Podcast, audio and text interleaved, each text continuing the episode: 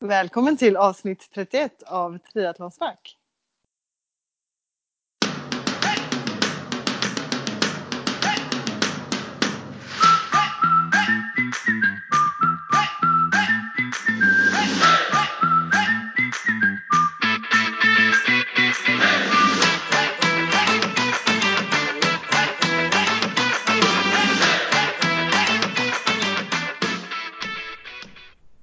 Här är som vanligt Sofia Häger och Therese Granelli. On the line tänkte jag säga, men jag vet inte. Exakt. Det känns ju så när man kör telefonmöten hela tiden. ja, hur är, lä- hur är läget då? På andra Jo sidan? men det är bra, tycker jag. Tacksam över att vara frisk och ja, ja. precis. Det får man vara i dessa tider. Ja, det är ju en fördel kan man säga med de här tiderna att man är tacksam över att man faktiskt är frisk och att man kan vara ute. Och... Ja, men exakt. Det hade ju räckt att man var en vanlig förkylning så får man ju inte vistas ute liksom. Så man får ju, Nej, precis. Och det har ju faktiskt varit så himla fint väder den här veckan. Har ni också haft? Ja men helt Fint väder. magiskt och Ja. äntligen eh, sommarvärmen, alltså verkligen där varma i luften. För det har ju varit fint länge men väldigt kallt eller svalt och blåsigt framförallt. Ja. Eh, så vi har verkligen njutit de här dagarna här, så himla skönt. Jag har haft lite smått ångest för jag har haft mycket jobb den här veckan så jag har liksom så här suttit inne. Nej, Jag bara, åh det är så fint. Det är Ja. bara tre dagar det kommer vara fint nu. Sen är det helg och då blir det kallt. det är nu man verkligen njuter av mammaledigheten liksom. Det är nu man maximerar det. Ja det förstår jag. ute. Jag ser att du går på my- mycket promenader och Ja, ja men verkligen. Och mina klasser utomhus och eh, vi, ja, vi är ute hela tiden. En pinsam grej jag måste berätta. Så. ja. Vi vi, jag känner mig som världens sämsta mamma som inte tänker överhuvudtaget. Eh, Malte älskar att gå runt i sin eh, gåstol. Eh, och springer runt här hela tiden i den. Och så eh, nu då när det varit så fint väder så har jag haft upp ett altanlugn och vi har jättestor bara trädäck i hela vi har ingen trädgård liksom utan vi har däck över hela. Ja. Eh, och han har kunnat liksom gå över ut och in. Och så i, eh, det måste varit i torsdags, så, så gick han eh, runt utan strumpor och jag tänkte inte mig för alls. Så på eftermiddagen, han sa ingenting och har varit jätteglad men så sitter jag och ammar honom så sätter sig Viktor bredvid och så bara vad har han i hela fötterna? Då ser han ut som en jävla igelkott, vet. han har ju så mycket flisar i alla fötterna. Han sa ingenting. Har ni inte Oj. känt det då? Nej, alltså jag, jag, vi kunde inte ta dem, det var ju för många. Så jag ringde BVC så jag fick gå dit på fredagen och få hjälp att få ut alla dessa flisor. Men han hade inte så ont av det. Men alltså gud vad jag tyckte det var så här, jag kände mig så dum. Såklart man inte ska gå på trallen barfota och sparka runt liksom. Ja men sådana situationer kommer ju hända. Ja exakt, man Det är lär sig av sina misstag ibland. Ja. Ja shit alltså. Ja, Men annars måste jag också, jag var, i denna helgen har vi varit i eh, eh, Isaberg heter det, ligger i Småland. Det är en, eh, eh, vad heter det, ja, men typ en skidanläggning på vintern och en äventyrs, eh, de har mycket mountainbike och så höghöjdsbana och OCR-bana och eh, orientering och det, alltså det är så fint, de har så mycket aktiviteter för alla verkligen. Eh, Ligger det utanför Göteborg eller? Ja, men inne i Småland. Eh, så man kör till Borås och sen inåt landet liksom. Ja okej. Ja. Eh, nej men alltså, helt grymt. Jag har bara varit där en gång innan och åkt skidor när det varit vinter då. Men aldrig på, så här på sommaren som det nu blev. Men Mm. helt grymt verkligen. Så det kul. rekommenderar jag om man gillar äventyr och så, så och åka. Så en liten lagom helgutflykt. Eh, ja men exakt, verkligen. Så vi, eh, de har ju stugor och allt möjligt att hyra där och hotell och så. Men vi hade husbil och nej, det var verkligen eh, superkul. Ja, jag bara superkul och jag har fått Superkul. tränat och sprungit och, och den här höghöjdsbanan var ju så roligt. Åka zipline och klättra i flera meter, alltså hur högt upp i träden som helst. Eh, Så det var att övervinna lite så, lite livrädd. Ja men det låter bra. Du är ju lite äventyrlig av Ja, så du fick exakt, väl exakt. leka lite där. Precis så. Ja. Vad roligt, Ja. vad har du gjort då? Alltså det känns som Alltså dagarna går lite in i varandra här nu för vi planerar inte så mycket saker på grund av Nej. Corona. Nej. Ehm, så ja, jag tränar ju på som vanligt. Och det som varit skönt är ju tempocyklingen har varit underbar nu när det har blåst lite mindre och varit så fint väder. Så det har jag ju fått in. Annars så rullar det på i... eh, Ja, nu i helgen så bjöd vi hem eh, min bror och hans eh, sambo på middag. Det är lite så här lagom för de träffar vi ändå så de Ja. tänker de kan vi umgås med. Ehm, Men annars så har det varit ganska lugnt, mycket jobb som sagt. Men det är kul det också. Det är kul att man har jobb får man ju tänka då, vara tacksam. Ja, mycket att göra. precis. Exakt. Eh, Så jag klagar inte. Nej men så det har varit bra. Hur går det för sektor annars då? Påverkas ni? Eller? Alltså det är klart att vi påverkas mer eller mindre, det gör väl alla. Men eh, det är inte så att vi påverkas så att eh, vi går jätteback eller behöver permittera. Eller så. Vi har ju mycket intäkter från liksom befintliga kunder. Eh, Sen så kommer ju nyförsäljning av projekt påverkas lite längre fram. Det syns ju inte direkt nu eftersom våra säljprocesser är så himla långa. Mm. Eh, Men vi jobbar ju med sjukhussystem och de kommer ju behövas oavsett. Ja men precis. Eh, det- Ni får en sån tvärtom istället. Ja, men precis. Ja, nej, men så det är klart att vi påverkas men inget eh, så jätteallvarligt just nu. Så. Det är det skönt. också Härligt att höra. Ja. Ja, Men annars ska vi... Vi har fortfarande tankar att hålla vårt träningsevent. Vi har fått in några fler anmälningar så det är jättekul. Ja men verkligen och som sagt nu är ju egentligen anmälan stängd. Vad säger vi Mm. om det Sofia? Det. Ja, vi har ju... Ja. Ja, vill man jätte, jättegärna vara med och har missat att anmäla sig kan man ju höra av sig så får vi se om det går att lösa. Ja. Eh, Eh. Men sen så tänkte vi skicka ut ett litet informationsblad strax till de som är anmälda. Där det står lite mer detaljerat om eh, schema och hur dagarna ser ut och så. Precis. Det kommer som sagt på mail här i dagarna. Mm. Ja, men vi har ju en jättehärlig och inspirerande vad heter det? Yes. intervju framför oss här nu. Ja. Så vi ska väl hoppa in på den tycker jag. Ja men det tycker jag. Jag har faktiskt sett fram emot eh, intervjun så jag tycker vi tar och eh, dyker in. Det gör vi.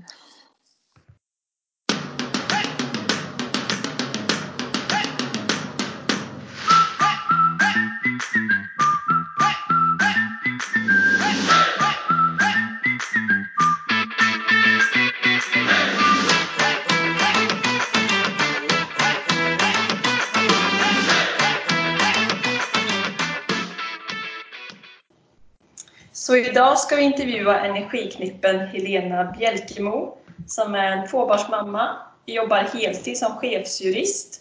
Hon är gift med swimruns världsmästare och hon är både själv elitlöpare och swimrunner.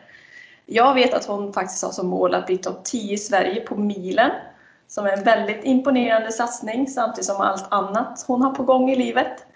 Så jag vill härmed hälsa välkommen till Triathlonsnack Helena! Tackar! Jätteroligt att få vara med. Ja, vill du börja berätta lite kort eh, vem du är? Eh, ja, men det kan jag absolut göra. Eh, vem är jag? Man blir alltid så djup när man börjar tänka sådär. Nej, men jag är eh, 30...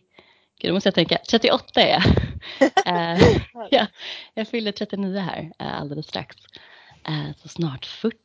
Wow. Ja. Ja. Det är, det är mogen ålder.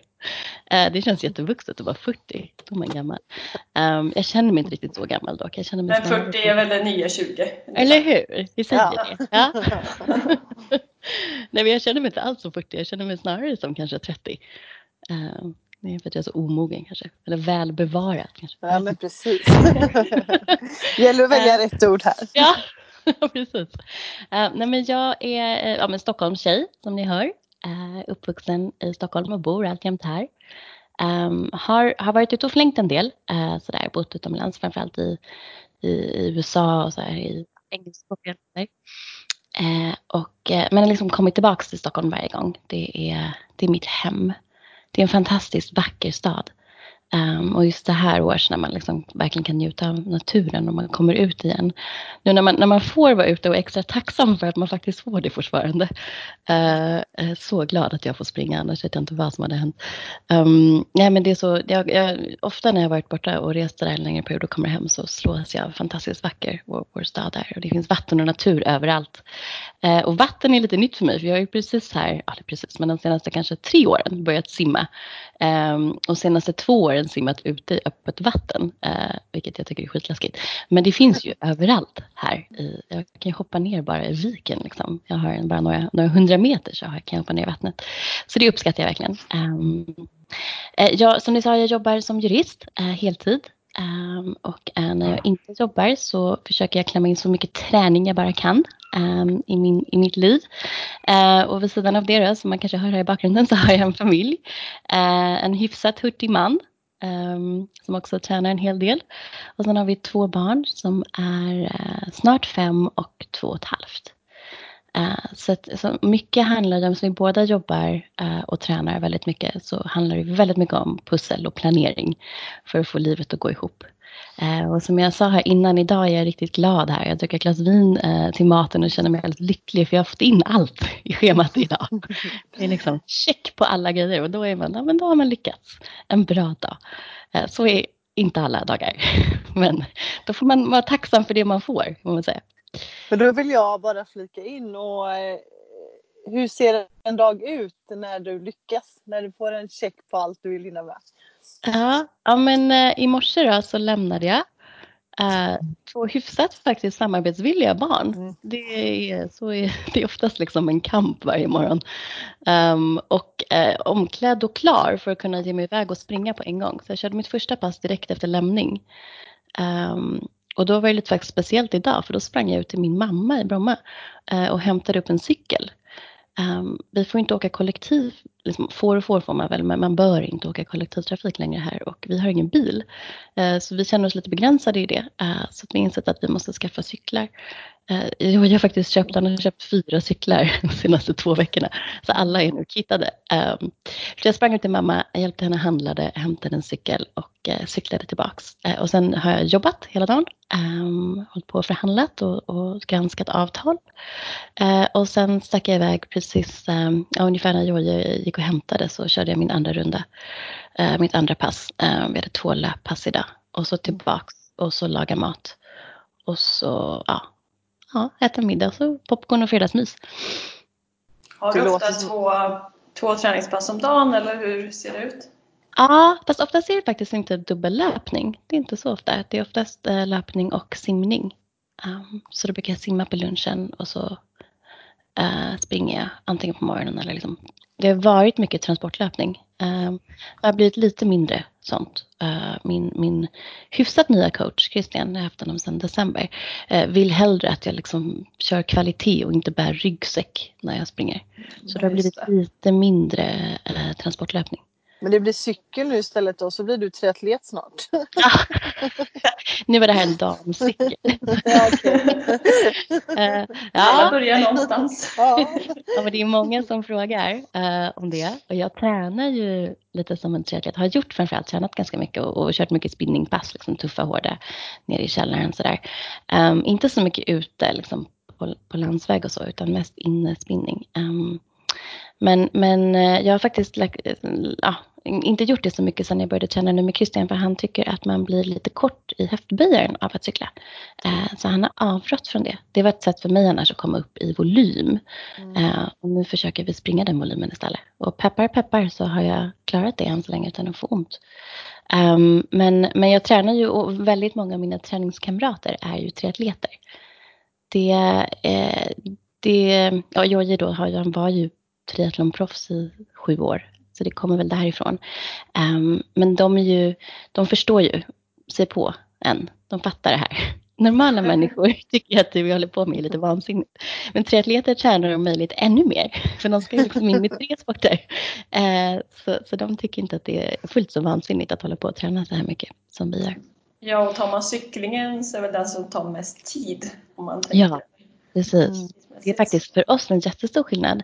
Förut satt ju Jojje och simma, eh, eller förlåt, och cyklade eh, inomhus eh, mycket på sin trainer liksom, i hur många timmar som helst. Eh, han har sett hela Game of Thrones på sin trainer. Jag, har, jag, har, aldrig sett den serien för det var liksom hans trainerserie. Så jag, jag ligger helt efter där. Det var liksom inte, det var ingen idé för han låg så många säsonger före. Um, men, men det har gett oss jättemycket tid att han har slutat att cykla. Uh, faktiskt. För löpningen är ju oftast bara två, ja men kanske tre timmar på sin höjd om man kör långpass. Men, men, uh, men inte liksom, förut höll han ju på hela dagar. Um, så stor vinning för oss tidsmässigt. En, eh, en annan rolig sak, om man kollar på din Instagram-profil mm. så står det att du vägrar att bli motionär. Du har säkert fått den frågan innan, men vad, vad menar du med det? Men det är min så här, jag är så jäkla vinnarskalle. Uh, jag tror lite så här att jag, jag vill inte göra något om inte jag vet att jag kan göra det bra. Um, jag är till exempel fruktansvärt dålig med allt som har med typ racketsporter att göra. Um, jag kan inte spela tennis eller pingis. Och då gick jag till och med faktiskt i pingisklass på högstadiet. Uh, eh, jag råkade bara hamna där, så det var inte att jag valde det. Men jag hade liksom pingis runt omkring mig varje rast. Eh, gick ändå inte. Fruktansvärt dålig. Och då är jag lite feg och, och dålig förlorare, så då kanske jag avstår hellre. För att jag vet att jag inte är bra på det. Så jag tror att det ligger någonting där i att liksom så här, jag gör det så länge jag vet att jag är bra på det. Och menar, bara springa för att, alltså, det gör jag ju också. Mycket av min träning, kanske särskilt när man kommer tillbaka liksom efter graviditeterna, har ju liksom varit mer nästan som så här meditativt. Liksom, ge mig ut och få vara för mig själv i egen tid. Liksom. Um, och då har det bara varit lufs i skogen. Um, så, så visst kan jag göra det, men jag skulle ju nog inte ställa upp och köra liksom, Tjejmilen bara på skoj. Det tror jag att jag är för feg för. Då vill jag göra ett bra resultat. Uh, så det är nog därför. ja. Eh, hur får du ihop elitsatsningen på löpning med heltidsjobb och småbarn? Ja, ja mm. det är många som undrar. Um, vi är extremt, eller jag ska inte säga, jag är inte extremt strukturerad, min man är extremt strukturerad och planerad. Uh, jag är ganska spontan. Uh, därför är det väldigt bra att jag har en coach eh, som styr upp mig kanske framförallt håller tillbaks mig. Eh, men också har jag märkt att det är skitbra att ha någon så här, för nu kan jag bara, nej men Christian säger att jag har två pass idag. Och då, då har jag ju sån respekt för honom, så då är han bara, ja ja ja, det är klart, det är klart, det löser vi, det fixar vi. Medan innan jag inte hade en coach så var det så här, men måste du köra det där passet idag då? Kan du inte flytta det? Så det, förhandlingshänseende har varit väldigt bra att liksom, ha en ny coach här. Eh, men, men, det, men det är inte så enkelt.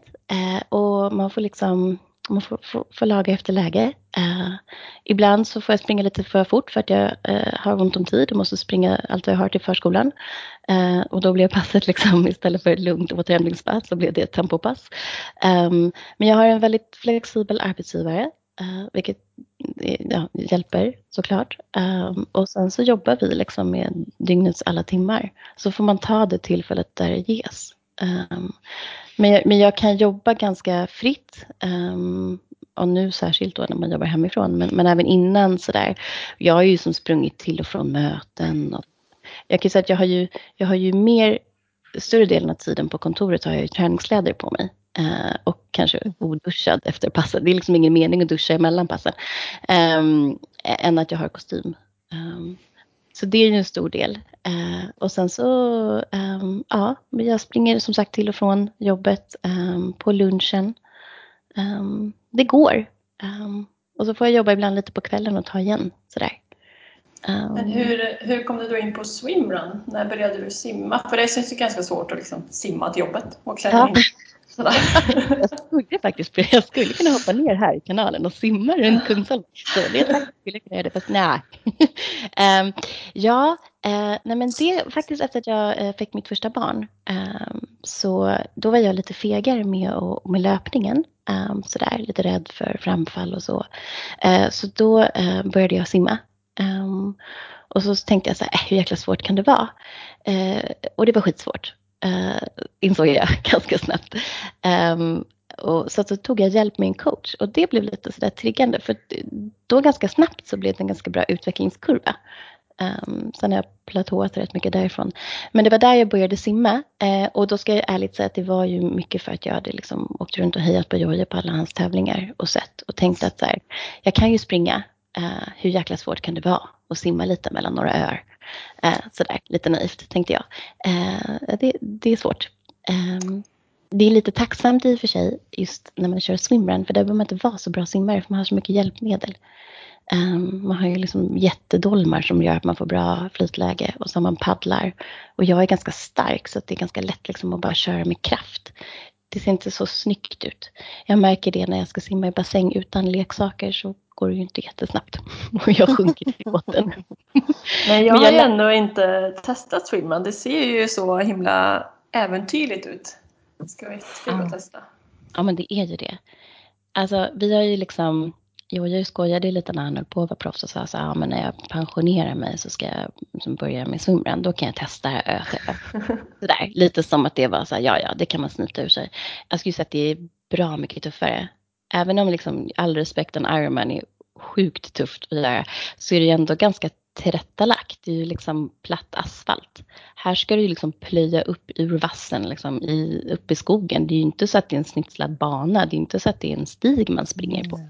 Det är inga små distanser heller. Nej, och man simmar. När jag körde ute förra sommaren, så var det ju, eller förra våren ska man säga, det var ju fem grader i vattnet. Eh, och då är folk nästan så här att det är bara bra, det är bara roligt för då är det hårdare, då är det tuffare. Liksom. Det, det, är aldrig så att man skulle korta av en simning. I Cannes gjorde de faktiskt det, då flyttade de en simning och det var för att det var ett avlopps, eh, eh ja, det var en avloppsrör som hade gått sönder. Eh, det låter mysigt. de flyttade ju typ så här 200 meter, vi bara hmm. men, nej men det är lite så här, ju, ju jävligare ju bättre. Det får gärna vara storm, liksom. det får gärna vara kallt och jävligt. Um, och jag vet inte, det, det där det gillar jag. Jag gillar att det är lite skit under naglarna. Man, liksom, ja, man kommer, kommer i mål med liksom blod och, och skrapsår. Och man får liksom, känna att man lever. Ja, verkligen. Och liksom så här, man har ingen aning om vad som händer för det är liksom, antingen är man med eller mot naturen. Mm. Uh, det är bara att gilla läget. Mm. Mm. Ja. Det... Hur ser eh, din bakgrund ut? När började du med löpning? Hur kom Oj. du in på det? Ja. Jag är nästan typ född på en friidrottsarena. Um, min stora syster som är sju år äldre än vad jag är var jätteduktig friidrottare. Båda mina föräldrar faktiskt höll på med friidrott också när, de var unga, för många herrans år sedan. Eh, men min syster var jätteduktig friidrottare. Eh, så att vi lekte liksom på friidrottsarenan eh, medan hon tränade och tävlade. Eh, så det blev ganska naturligt. Så jag började väldigt tidigt med friidrott och sprang liksom alla så loppen så fort man fick vara med. Ehm, men sen höll jag också på med fotboll och, och dansade lite och sådär. Men friidrott var liksom det som var, och löpning framförallt, som var min, min grej. Eh, så jag har alltid hållit på med löpning. Ehm, och när vi, eh, jag gjorde ett litet uppehåll medan jag pluggade tappade lite sådär. Jag höll på liksom och satsade hela vägen fram till att jag var kanske 20. Och sen när jag började plugga så var det liksom lite för mycket party. Eh, det var liksom killar och... Jag har haft en liten, liten sån period. ja, där. Eh, men det var annat mycket roligt och väldigt nyttigt. För sen kom jag liksom tillbaks eh, och då började jag springa maraton. Det hade jag aldrig gjort tidigare. Jag sprang liksom medeldistans. Och då, och då fick jag med mig Jojje på det. Och när vi träffades så det kan man ju tro att han har så världens längsta bakgrund inom, inom uthållighetsidrott. Men han, var så, han lyfte ju skrot och typ surfade. Liksom, hade så backslick och hängde på stupan väldigt långt ifrån där han är idag. Eh, så jag fick med honom på att börja springa. Eh, och faktiskt till och med så att min pappa eh, jobbade lite ideellt för Stockholm Marathon så han gav honom så här, typ i julklapp tror jag, eller någonting. Vi hade typ dejtat ett halvår. Så fick han en startplåt till Stockholm Marathon. Eh, så då var han ju tvungen att börja springa. Och då gjorde han det och då började vi springa ihop och så sprang vi maraton i så här, kanske tre, fyra år. Så där, åkte runt på lite weekends liksom, och körde i ja, New York och ja, Paris, Berlin. Vi var runt överallt på massa olika lopp. Uh, uh, och sen så blev han skadad. Han fick sån klassisk löparknä och då började han cykla. Och då tyckte han att det inte var så långt. Liksom, äh, vi kör simning också, så, så testade jag. Uh, men jag har aldrig liksom gett mig in på det utan jag har fortsatt att springa hela tiden. Um, och sen då nu här senaste åren börjat simma också. Um, så, så, på den vägen är det. Så jag är löpare. Liksom, jag ska säga att jag skulle hellre så definiera mig själv om man pratar om vad man är och vad man gör. Så även om jag har jobbat som jurist i, ja, jag vet inte vad det är, 10-12 år eller någonting, så skulle jag hellre säga att jag är löpare än att jag är jurist. Det känns liksom mer som jag, om man får ska identifiera sig med någonting. Uh, och får jag inte springa, vilket uh, jag har varit skadad ett par gånger sådär i livet, då är det riktigt jobbigt då blir det liksom identitetskris för mig för att jag inte vet vem jag är nästan. Och det, det kan, ju så här, det kan ju faktiskt bli typ så en veckas förkylning så bara, va? Vem är jag? Mm. Eh, är inte helt friskt. Men, men så är det. Det kan nog alla som håller på med någonting så mm. dedikerat relatera ja. till, tror jag. På något sätt. Det är ja. Mm. Men var du, då var du elitsatsande inom löpningen när ni valde att skaffa barn? Uh, ja, men det får man nog ändå säga. Ja. Um, ja, det tog lite, det tog lite tid för oss att skaffa barn. Mm. Så liksom under den resan så mm. mm. var jag lite liksom, elitsatsningen. Jag, jag drog ner lite på löpningen uh, i ett hopp om att det skulle gå snabbare då. Uh, jag tror mer att det var mitt psyke än kanske min fysiska tillstånd som, som, som rörde till det för oss. Men, men jag sprang i maraton fram till typ 2013 tror jag, eller sånt där. Och Noah kom 15. Um, ehm, sådär. Men, så att, Eh, hur tänkte du eh, mentalt kring graviditet, träning och satsning? Var du orolig någon gång att inte kunna komma tillbaka liksom, till där du var? Eller hur? Nej, ja. nej. nej. nej. det såg jag som en självklarhet. Mm. Um, och även liksom under graviditeterna, att, att inte röra på sig var liksom inte ett alternativ. Um, det var, jag, jag, jag, tror att alltså det är väl inget så här att hymla med det beroende man har av träning. Liksom. Behöver de här kickarna. Eh, och jag mår ju så bra. Alltså det, det märks om man bara har något litet som skaver. Så här. Det kan vara att man sitter i en jobbig förhandling på jobbet och bara sticker ut och springer en mil, kommer tillbaka, står liksom, då har allt ordnat upp sig. Um, och så det, det är jätte, jätteviktigt för mig att få, få, få, röra på mig och träna. Och jag tror så här, bara få svettas lite. Uh, det vet jag också att jag tyckte var lite tufft när man kom tillbaka efter graviditeten. Jag låg och gjorde de här liksom, mamma mage-övningarna. Ja. Och bara så här, kan jag inte bara få svettas? Jag mm. ligger här, det känns knappt som jag tränar. Um, men, men, men, men mm, ja. Jag säger det. Jag tänkte bara fråga, men du var aldrig orolig över att få liksom en, i någon situation en dålig graviditet så att du inte skulle kunna träna på den liksom, nivån som du ändå vill? Nej, um, Nej, när jag väl liksom äntligen blev gravid eh, för vi hade lite strul innan och jag fick ganska många missfall och sådär. Eh, så att man kan ju tänka att jag borde vara så här rädd för det. Eh, men liksom när vi väl hade fått liksom grönt kort och det visade sig att det var en liten, liksom, liten person, ett litet foster som sprattlade där inne, då släppte all oro faktiskt. Eh, och eh, då, jag hade sån himla bra match med min barnmorska. Hon, var så här, hon specialiserade på äh, aktiva graviditeter. Så, Gud vad bra! Match. så hon var ju superpeppande. Liksom. Hon bara, hoppa inte på något nytt nu. Liksom. Gör ingenting som, som du inte har gjort. Liksom. Välj, en, välj aktiviteter som din kropp kan. Eh, för då vet du också hur det känns och när det känns fel. Och så sa hon liksom bara så här, lyssna på kroppen, den kommer säga ifrån. Eh, och med Noah så gjorde den aldrig det. Jag fattade liksom inte vad det är, jag bara vadå säga ifrån? Så här, nej, ja, ja. Men sen när jag väl fick mitt andra barn, eh, kanske liksom bara natur, naturligt, liksom, kroppen är ännu mer uttöjd. då gjorde den faktiskt det några gånger, sa ifrån och då fick jag backa och lyssna på den. Um, så. Men, uh, men att inte hålla på, att inte träna var liksom inget alternativ. Uh, tvärtom såg jag som att det var väldigt viktigt att träna styrka uh, för att klara av att liksom bära, bära sin egen tyngd, barnet, liksom, men också komma tillbaka sen efter. Um, för det förstod jag tidigt och det var många som sa det, liksom, slarva inte med det utan kör, kör på med styrkan um, och försök att hålla igång så mycket du kan. Så att med, med sprang jag liksom så här, ja, men typ dagen innan jag födde barn, alltså innan vi åkte in så sprang jag typ fyra kilometer på löparbandet eller någonting i, i 5, 4.30 eller något sånt där. Uh, så, det är ju imponerande. Ja, verkligen. jag ville också få igång det lite. ja, provocera lite. Mm. Ja. Men du nämnde lite kort om mamma magövningar. Gjorde du, var det liksom några specifika viktiga, som du anser viktiga övningar du gjorde både medans du var gravid men ändå strax efter förlossningen för att få liksom en hållbar kropp? Ja, Ja, men jag, jag använde mig av den appen, Mamma Mage, och så fanns det en som hette Strong Mamma, uh, också en svensk app. Um, uh, och jag gjorde liksom, de har ganska bra steg där. Uh, så man måste liksom klara övningarna för att man får gå på nästa nivå, särskilt efter graviditeten. Så jag följde egentligen bara dem och så gjorde jag det två gånger om dagen. Um, liksom slaviskt verkligen för att ta mig förbi. För jag visste att när jag var klar med alla nivåer då fick jag börja träna på riktigt. Um, uh, så, så det, och, det är ju, i början är det liksom bara knipövningar.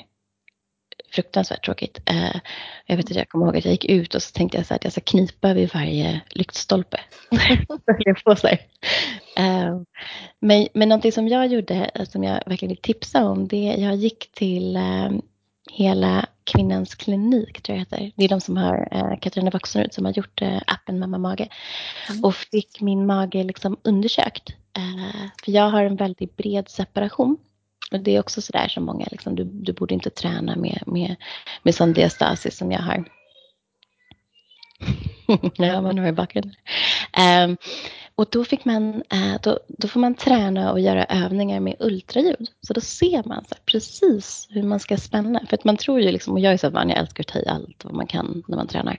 Och då får man se hur pytteliten spänning det faktiskt är som man ska göra för att spänna rätt. Uh, och det så tittar hon på och hon liksom okode mig sen också för att börja springa. Liksom, nu är du stark nog, nu klarar du det.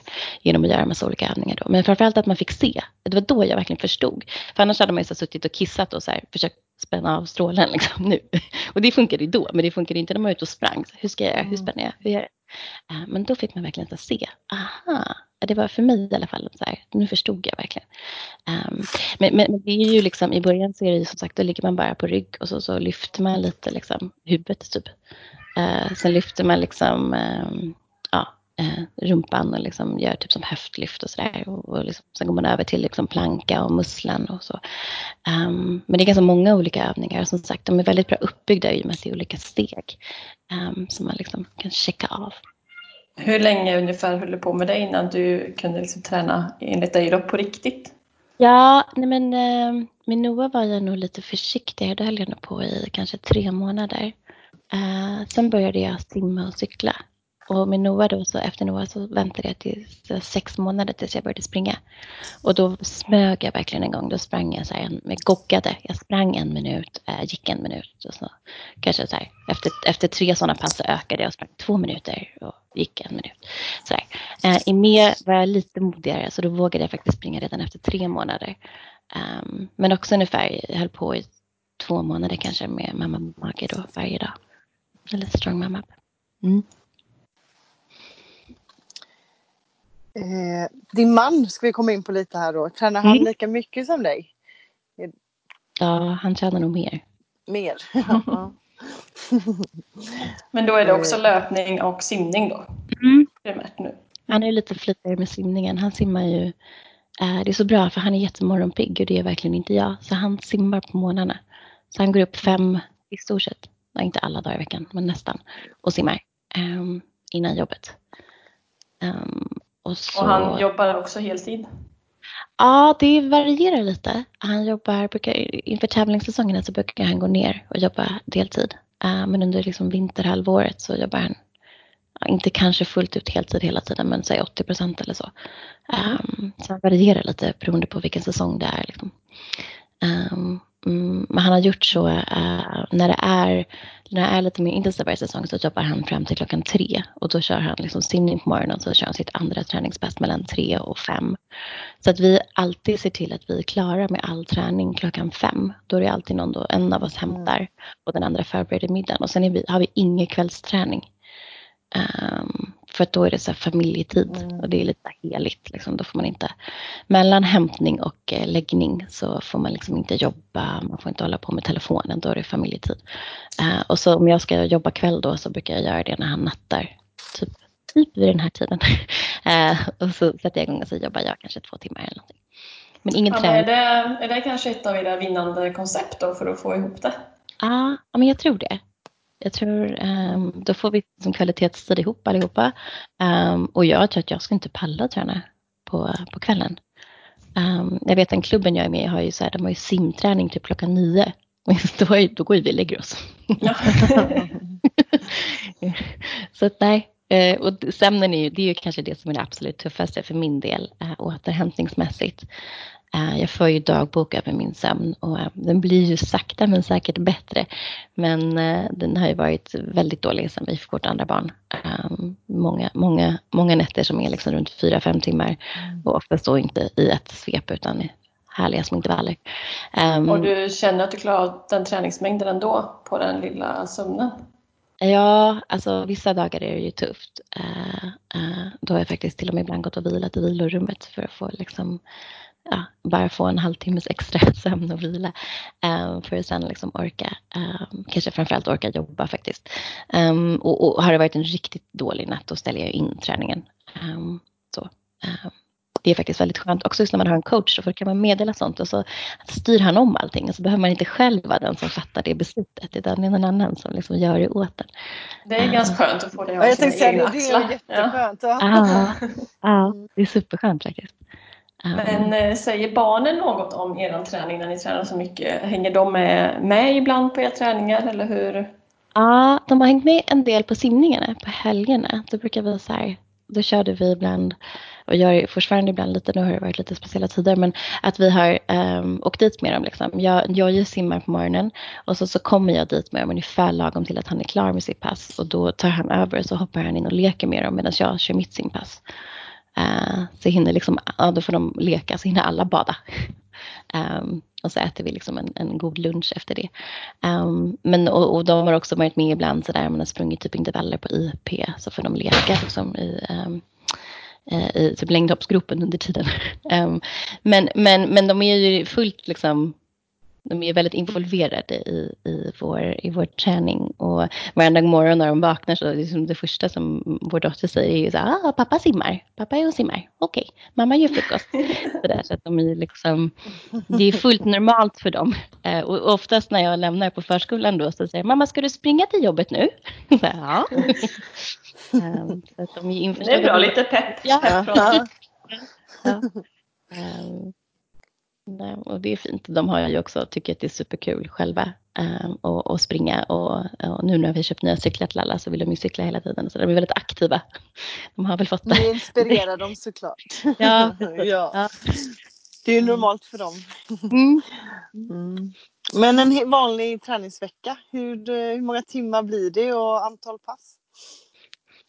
Som ja. löpare kanske man mer räknar kilometer än timmar som vi atleter gör. Ja, lite så faktiskt. Jag springer ungefär 10 mil uh, och så brukar jag simma två pass. Jag simmar inte så långt, jag simmar mest armpass också.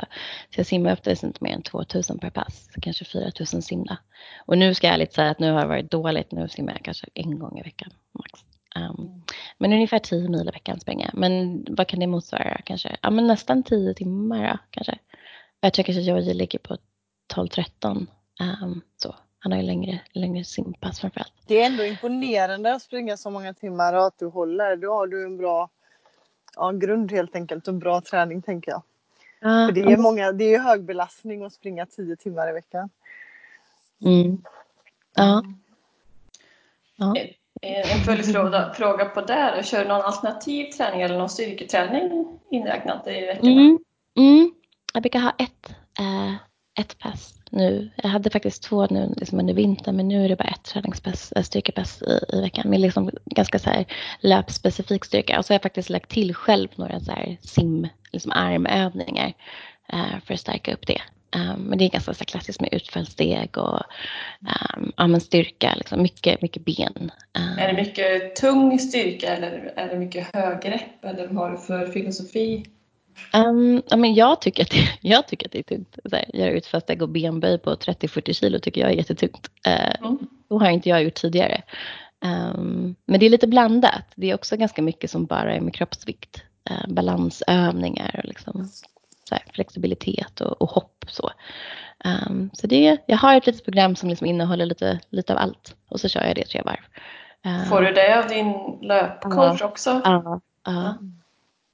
Ja. Nej, jag gör precis det jag blir tillsagd. Eller jag, jag, jag, springer lite för snabbt kanske och lite för långt om jag ska vara ärlig. Men annars så försöker jag följa fullt ut. Om vi hoppar till ditt eh, mål då på att bli mm. topp 10 i Sverige på milen. Mm. Hur ser den planen ut för dig? Steg ett kanske är att du har skaffat coach nu då, antar jag? Mm. Jag har faktiskt haft coach egentligen hela mitt liv. Uh, okay till och från. Men nu, eh, jag har haft lite, sen jag blev, som, sen jag blev mamma, eh, så har jag kört med Rubin och Rubin har varit väldigt där, eh, Rubin McRae som har um, Urban Tribes, eh, mm. som, som vi känner mycket väl och han har också tränat Joy i många år. Um, han, han, vi körde liksom ett litet, han gav mig tre pass i veckan, sådär, kvalitetspass och så fick jag lägga upp resten själv. Nu har jag gått till, liksom, nu är allting eh, liksom varje dag, varje minut känns det som, liksom, enligt plan. Um, så att det blir väldigt mycket mer intensivt och mycket mer reglerat, vilket jag tror är bra för mig. Um, för då gör jag som jag blir tillsagd. Um, och det tror jag har varit, varit bra för mig. Um, nu glömde jag bort att frågan var, förlåt. Hur eh, planen ser ut för att nå ditt mål? Planen, ja. Jo, nej, men precis. Och då har vi ökat um, uh, verkligen volymen, men också kanske kvaliteten för att göra mig uthålligare. Um, tidigare så har jag kört liksom, ja, typ, kanske något intervallpass och kört ganska hårt Uh, tuffa korta intervaller. Nu kör vi mer långa pass med långa intervaller och kan vara långpass där man liksom slänger in fartlek i den. Så att liksom, snittet på långpasset blir så här, kanske typ 4.15 eh, med liksom uppvärmning kanske i fem fart och nerjogg i fem fart. Men däremellan håller jag på och liksom kör massa olika intervaller för, för att ska, skaffa sig en uthållighet att hålla på och springa snabbt länge. Um, snarare än att bli liksom explosiv. Jag var nog explosivare tidigare.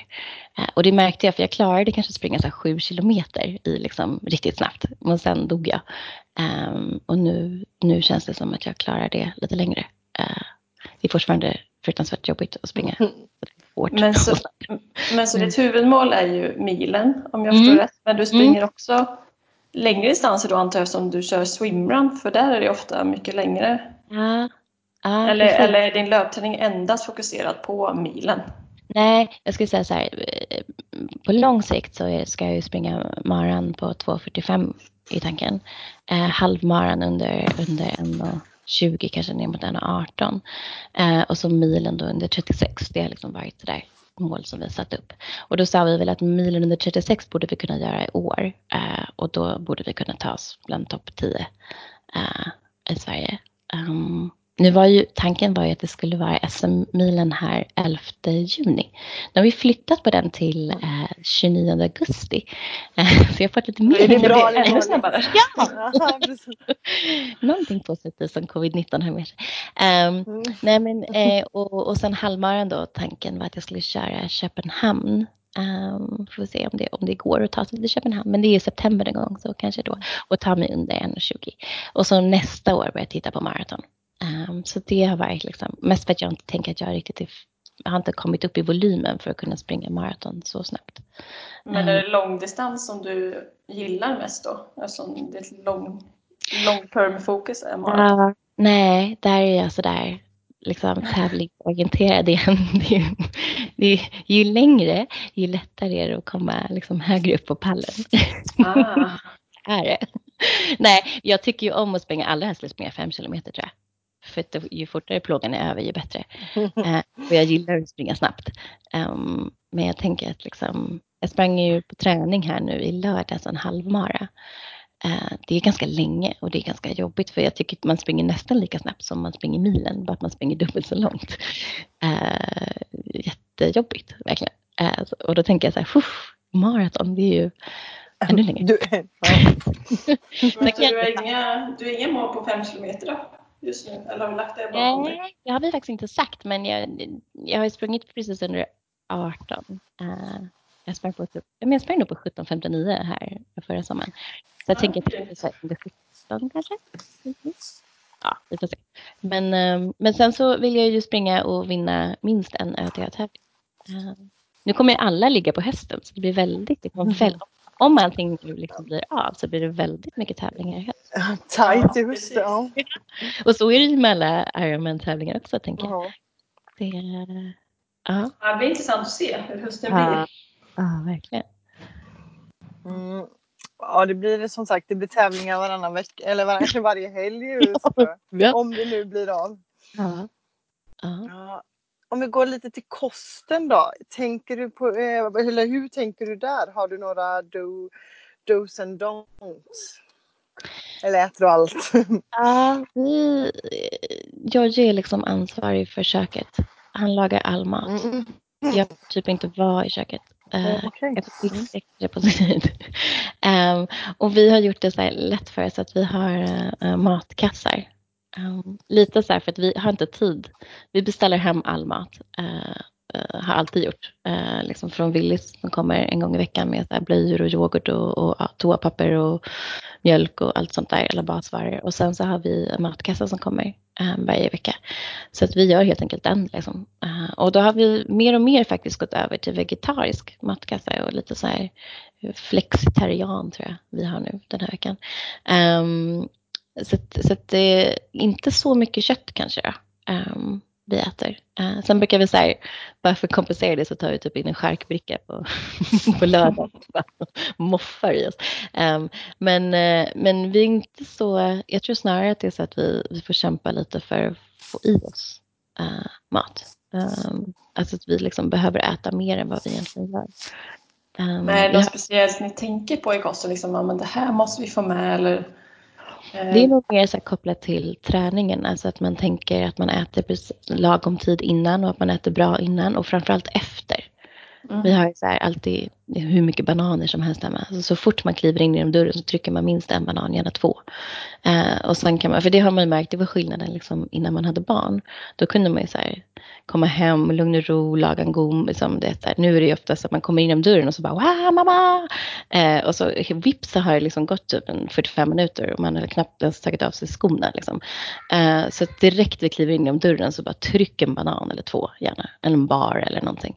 Um, så att man liksom får i sig någonting på en gång. Eh, och sen, sen vi, vi äter ganska liksom allsidigt. Vi har inga direkta sådär, liksom inga förbud eller så, snarare tvärtom. Eh, vi har ju, vi har sen, nu är det säkert två år tillbaka, ett, ett bageri som öppnade här precis runt, runt knuten. Som nu, särskilt sådana här coronatider när man jobbar hemifrån, jag är där två gånger om dagen. Så vi äter kopiösa mängder bröd. Eh, och andra bakverk de gör också, men kanske framförallt bröd. De gör ett middagsbröd som är helt perfekt. Och så lagar de det så att det kommer ut i ugnen klockan fyra. Så då kan man springa förbi när man hämtar på förskolan så är det fortfarande varmt. Och så hem och så på med smör och så är det helt magiskt. Oftast äter vi upp limpan innan liksom, vi har hunnit laga maten. För att det är så förrätt. ja. Så vi, jag skulle inte säga att vi har, vi har nog inte så mycket sådär, liksom, vi tänker inte så mycket på det mer än att det är viktigt att få i sig näring så att man orkar. Um, jag är generellt sett lite dålig på att um, liksom, ta in min näring under tiden jag har liksom energi medan jag tränar. Jag har inte hållit på jätte liksom, långt. Liksom. Jag tänker om man håller på att köra en Ironman eller tränar och sitter på cykeln liksom, i flera timmar. Att man måste liksom, Um, mina pass är ju oftast inte längre än två timmar och då brukar jag trycka två gel liksom under.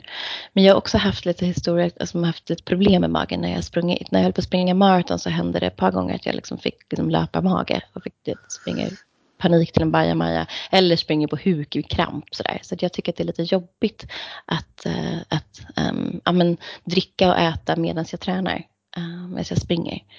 Uh, så jag övar på det för att jag måste lära mig att bli bra. Mm, det är samma här. Jag tycker det är jättesvårt men det man har ju hört att man måste ju vänja magen och ja. öva på det på träning. Ja. Liksom. Ja, jag, jag, tycker det är jättesvårt. Och så tycker jag också att ja, när vi kör swimrun så, så då, det har vi lärt oss nu, liksom, vi kör 45 minuter. Sen måste vi ha um, i, i med energi. Uh, och då har det ganska många tävlingar som det bara vänder i min mage. Så att jag liksom får kräkas upp allting på en gång. Um, sådär. Så att jag, jag, vi övar och försöker att bli bättre. Det går bättre när jag har med mig typ så här Haribo godisnappar. Så jag vet inte, jag ska köra på det istället. Kör på godis. Ja. Men eh, maten ni lagar, lyckas ni få med barnen på samma meny? Ja, ja. ganska bra. Um, vi brukar, ja, alltså så här, vissa delar i alla fall. Man får väldigt mycket pasta och ris och sånt och det går ju alltid hem. Sen kan det vara ibland vissa delar, särskilt de här vegetariska, uh, brukar vara lite knorr på näsan. Uh, så, mm. Och då kanske det blir så att de får typ köttfärssås eller ja, köttbullar istället. Eller falukorv eller något. Um, uh, men, men i vart fall vissa delar och vi försöker liksom äta tillsammans eh, i möjligaste mån. Men det, ja, det är en utmaning varje middag. Sen har vi en ganska stor sista fråga här innan vi har några lyssnarfrågor. Eh, och det är, vad är nyckeln för din framgång? Du kanske får tolka den lite. Hur ja. ja. men jag tror jag har liksom um, på gott och ont så tror jag att jag har eh, en växel till. Både vad det gäller liksom vad jag tål att liksom hantera eh, stressnivå, energinivå. Men också lite så här att jag inte ger mig. Eh, det är någonting där, något driv där som kanske inte är helt hälsosamt. Men, men, men det finns något i som, ja, men jag, jag, när andra kanske känner att nu blir det här för jobbigt, då är jag bara så nej, nej, nej, jag ska, jag ska fasen ta mig i mål, jag ska fixa det här. Um, så att jag tror att, att, att det är någon liksom egenskap som jag har och alltid har haft. Uh, uh, som, som hjälper mig att få ihop det här. Sen tror jag att vi tillsammans har visat, vi funderar på det där också, så vi tycker inte att det är så himla farligt. Alltså vi tycker inte att det är så jobbigt. Men men jag förstår att utifrån sett så verkar det helt galet det vi håller på med, för det är så många som undrar.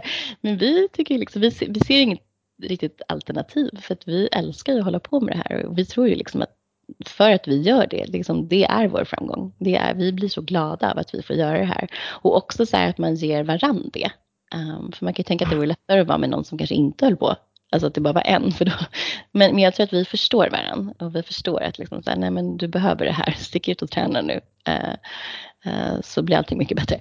Um, men jag tror att för min egen del så, så är det nog att jag har liksom det är någonting, något driv där i mig. Som sagt, det, det, det är inte säkert att det är fullt hälsosamt.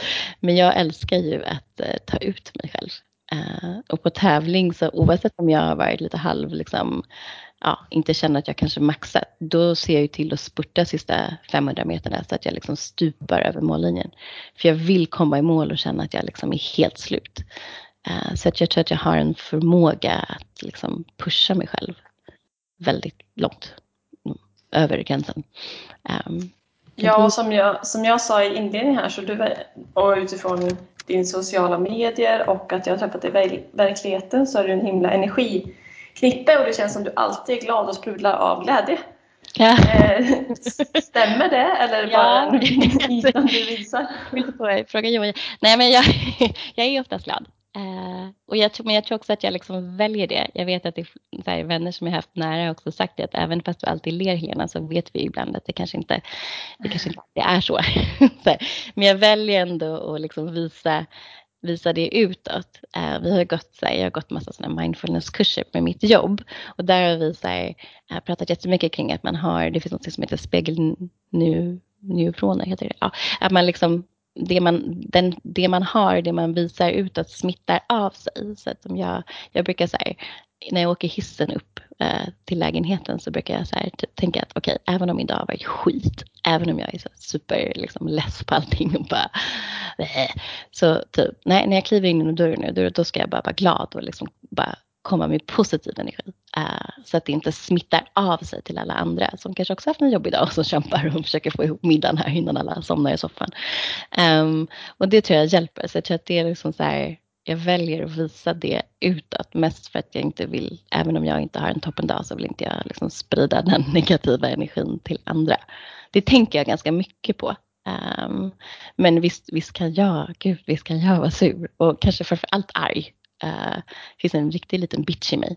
Um, och det, det kanske så här, ja, kanske chockar folk, men i, i mitt yrkessamma liv så är jag ju jäkligt tuff när det gäller liksom förhandlingar och sånt. Uh, och det vet jag att det är flera som har sagt, man kan tro på att hon är så här glad och trevlig, men jäklar, när hon vet vad hon vill. Så, där. så att jag kan verkligen bli, uh, men, men det är ju också som jurist är det ju viktigt att man håller, man får ju liksom inte tappa humöret. att man blir upprörd. Man måste ju liksom kunna det skådespeleriet, eh, men liksom vara listig förhandlare. Um, så, så att, absolut, Nej, men jag, jag är väldigt glad och har väldigt mycket energi, men jag kan också verkligen bli jättearg. Um, jag blir... Men det är också en viktig egenskap, egenskap att ha, att ha liksom insikten att förstå att men nu är jag vresig så nu switchar jag om ja. till glad för att inte påverka andra. Ja. Det är ju jättestort ja. bara det. Ja. Ja. nej men ibland brister det. Jag, säga, jag blev puttad när jag sprang för några veckor sedan i kanalen av en gubbe. Då tappade jag fullständigt. Så visst kan jag liksom, visst kan det brista för mig också. Ja men sånt har jag också varit med om och det kan jag bli irriterad på fortfarande ibland. Så här, för att jag sa ingenting till den gubben som gjorde Men det kanske, jag sa jättemycket saker till den här gubben. jag är en sån som kommer på det i efterhand. Liksom. Uh -huh. Ja, det, det, kanske är bra. Det kanske är bra egenskap. jag tar inte så snälla ja. Mm. Men eh, jag tänkte vi skulle dra i alla fall en lyssnarfråga här. Eh, och vi har relaterat till den lite grann. Det är en som undrar hur många mål äter du om dagen och kan du ge tips på ungefär hur en vanlig dag ser ut matmässigt? Um, jag, älskar, ja, men jag älskar yoghurt eh, och, och müsli. Müsli är lite så här, ja, jag, jag kan inte knarka det, men jag, eh, och ganska dyr müsli också, eh, tyvärr. Det måste vara så bra müsli, den är oftast jättedyr. Um, så att jag äter, alltså jag äter säkert fem eller sex skålar yoghurt om dagen uh, med müsli. Müsli och knäckebröd. Så det är liksom mitt mellanmål. Um, och jag kan nog, ja, um, jag börjar dagen så, äter det till frukost. Och, och en, eller en eller till och med kanske två stora koppar kaffe. Um, det skulle jag inte kunna klara mig utan. Uh, det är liksom för att vakna på morgonen. Um, så dricker jag väldigt mycket kaffe. Sen dricker jag en kaffe resten av dagen. Det har liksom fått min dos. Uh, och då kommer jag igång. Uh, och då klarar jag av att hantera barn som springer runt i, i lägenheten och vägrar att klä på sig. Um, sen, sen när jag kommer till jobbet så brukar jag ta min andra skål yoghurt. Uh, oftast har jag ju liksom sprungit då. Uh, så då blir det som direkt efter det uh, ett mellis till. Uh, sen är det lunch. vi hade på jobbet leverans av mat. Så det var väldigt praktiskt. så vi fick varm mat till jobbet. Så då bockade man bara i sitt namn och så tog man det som det bjöds på. Um, mm, Jättebra, så det uh, får se om vi fortsätter ha det efter när vi kommer tillbaka till kontoret allihopa. Um, men det var väldigt praktiskt uh, och tidseffektivt. Då slapp man ju springa iväg och handla någonting också. Um, och vi har inte, inte sett jättebra på lunchlådor. Blir det en lunchlåda brukar Jojje få ta det för han har ju inte samma service eh, då på sitt jobb. Um, men, men det blir oftast ingen mat över när vi äter. Um, så, så det har varit jättebra. Uh, och då blir det lite, så äter man det som det bjuds på. Det är ganska blandat. Um, och sen äter jag oftast en skål till yoghurt innan jag um, tränar. Um, uh, om, om jag har eftermiddagspass då och sen så kommer jag hem. Uh, om jag har sprungit hem eller hämtat eller så, så är det middag. Och då blir det ju liksom vad det är i, i, um, i kassen. Ehm, och sen tar jag oftast en skål yoghurt till innan vi går och lägger oss. Uh, vi äter både, eftersom Jojje går upp och tränar klockan fem varje morgon så äter han alltid liksom som en liten extra, extra, extra mellis precis innan han går och lägger sig. Och då har det liksom blivit så att jag, jag, jag gör också det. Um. Det är liksom både jag och Therese är sådana som älskar att äta frukost på kvällen till exempel. Frukost är det bästa som finns. ja. vi, vi, har faktiskt varit, jag, vi har varit väldigt mycket i USA eh, och där kan man ju verkligen beställa frukost på alla restauranger dygnet runt. Det är helt fantastiskt. Ja. Eh, och jag har varit lite sugen på så här, att starta en restaurang med liksom bara frukostmat så här, här någonstans där vi bor. Eh, dygnet runt? Ja. det är fantastiskt. Man kan gå in klockan två på natten liksom, och få, få frukost. Ja, underbart. Men vi tänkte, tiden rinner iväg lite här och Therese har faktiskt hoppat ur samtalet lite för hon hade en liten grinig bebis i bakgrunden. Mm. Men jag tänkte hoppa in på, du har fått förbereda en topp tre-lista. Just det. Och i detta avsnitt så är det dina tre bästa tips för en hållbar löpkropp efter förlossning. Ja, ja vi har varit inne lite på det och pratat om mm. det. Men, men, men första då, det är ju liksom att fortsätta att träna även när man är gravid. Um, jag, alltså, det är det tipset jag har fått rakt igenom. Att liksom, och även om man har tendenser till foglossning och sådana saker, att gör någonting. Uh, sitt inte still för då blir det ännu värre. Uh, och, och, kanske fokus då på att se till att fortsätta att träna styrka, det som går. Uh, men att fortsätta att träna på det sätt som funkar för dig, liksom, för dig och din kropp. Eh, som jag sa, inte kanske börja med någon ny idrott utan ta någonting som känns, som känns skönt och bekvämt och som du och din kropp kan. Eh, så det är väl det första. Eh, och sen eh, det andra då är ju liksom att eh, lyssna på kroppen eh, och inte kanske stressa igång något. Eh, inte känna att man liksom måste komma igång på en gång. Utan göra de här övningarna ehm, mamma-mage-övningarna och styrkeövningarna. Och de kan man ju göra med bebis. Liksom. Det funkar jättebra. Uh, ha bebis som vikt och, och, ligga där på golvet framför en när man håller på. Så det funkar jättebra att göra hemma. Um, men verkligen göra dem. Det är skittråkigt. Men det är så bra. För att det bygger en styrka som behövs för att klara av att träna sen. Um, så, att, eh, så, det tycker jag verkligen att man ska, ska tvinga sig själv till att göra, hur jäkla tråkigt det än är. Um, och sen sista då, um, det var jag faktiskt också inne på, men det är det här med att ta hjälp. Uh, för det är många som är rädda, jag var livrädd för framfall. Det var ju så här, jag var helt säker på att jag skulle få det. Jag tyckte att det är så här, jag läste så mycket om det och jag fördjupade mig i liksom eventuella skador man kunde få. Um, men, men ta hjälp av någon. Jag gick ju till, liksom, jag var till och med faktiskt på GH och var med i någon typ av forskningsstudie på diastasis recti um, ehm, och, och, tittade på min, för jag har ju som sagt en väldigt bred separation um, och det är ju någonting som um, jag vet att jag kommer kunna få problem med när jag blir äldre och inte är stark. men att inte vara rädd för det. Inte känna så här, nej, det går inte. Utan ta hjälp då och få det undersökt. Och som sagt, hela Kvinnans klinik är ju fantastisk för det. och jag är för säker på att det finns andra som gör liknande saker. Men att få hjälp och, och, så att man vågar. Eh, så att man inte känner sig eh, liksom förhindrad att göra någonting. Eh, för det är jätteviktigt att komma igång. Eh, och annars så tror jag ju längre man väntar ju, ju svagare blir man. Och det är inte så här, även om man inte är en aktiv person så har man ett barn som man måste konka på. Um, och är man liksom svag och, och, inte har en bra stabilitet så, så kommer man att bära barnet snett. Och även när man har det så gör man ju det. För att man liksom, särskilt om man har två barn, ska så här, byta blöjor och bära en, amma en och liksom koka gröt och välling. Det blir liksom, det är inte superbra ergonomi. Det sliter ganska mycket på kroppen och då är det jätteviktigt att ha styrkan där. Men vill man dessutom då börja träna lite, som, ja, kanske komma tillbaks till en lite tuffare träning så är det jätteviktigt att ha den styrkan.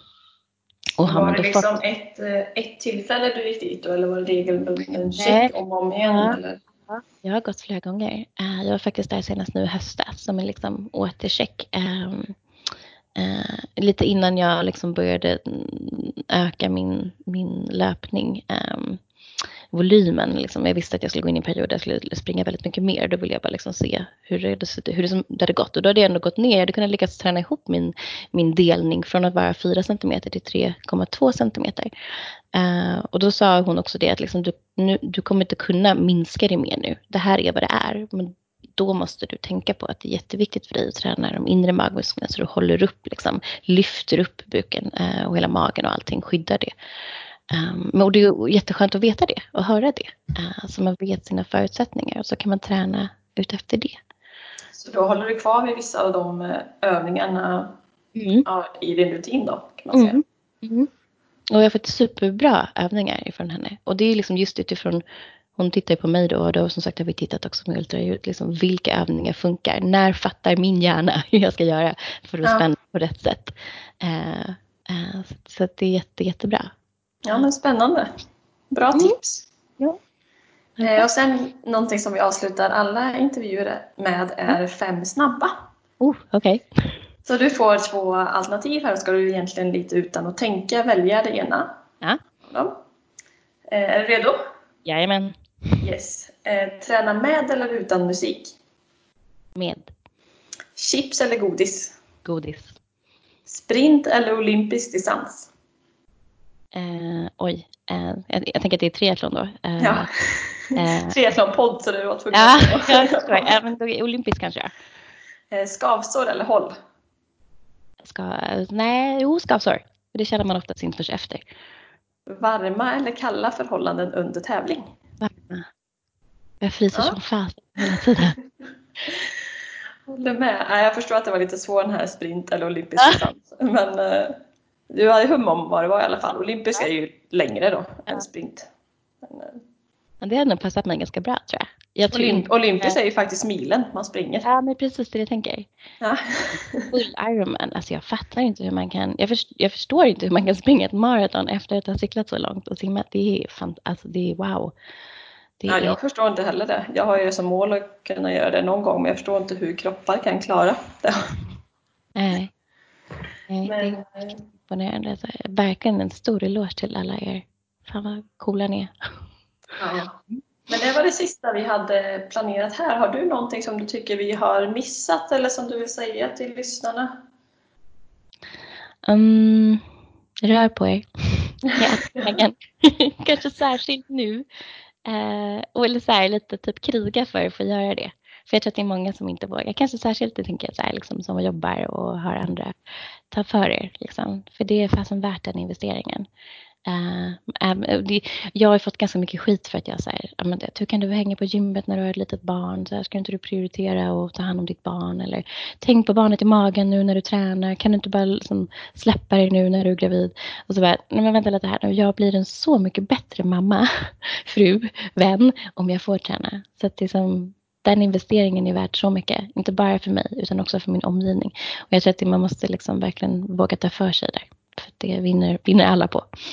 Särskilt du. Mm. Bra där, bra punkt att avsluta med. Mm. Nu ska jag bara dra lite kort nästa avsnitt.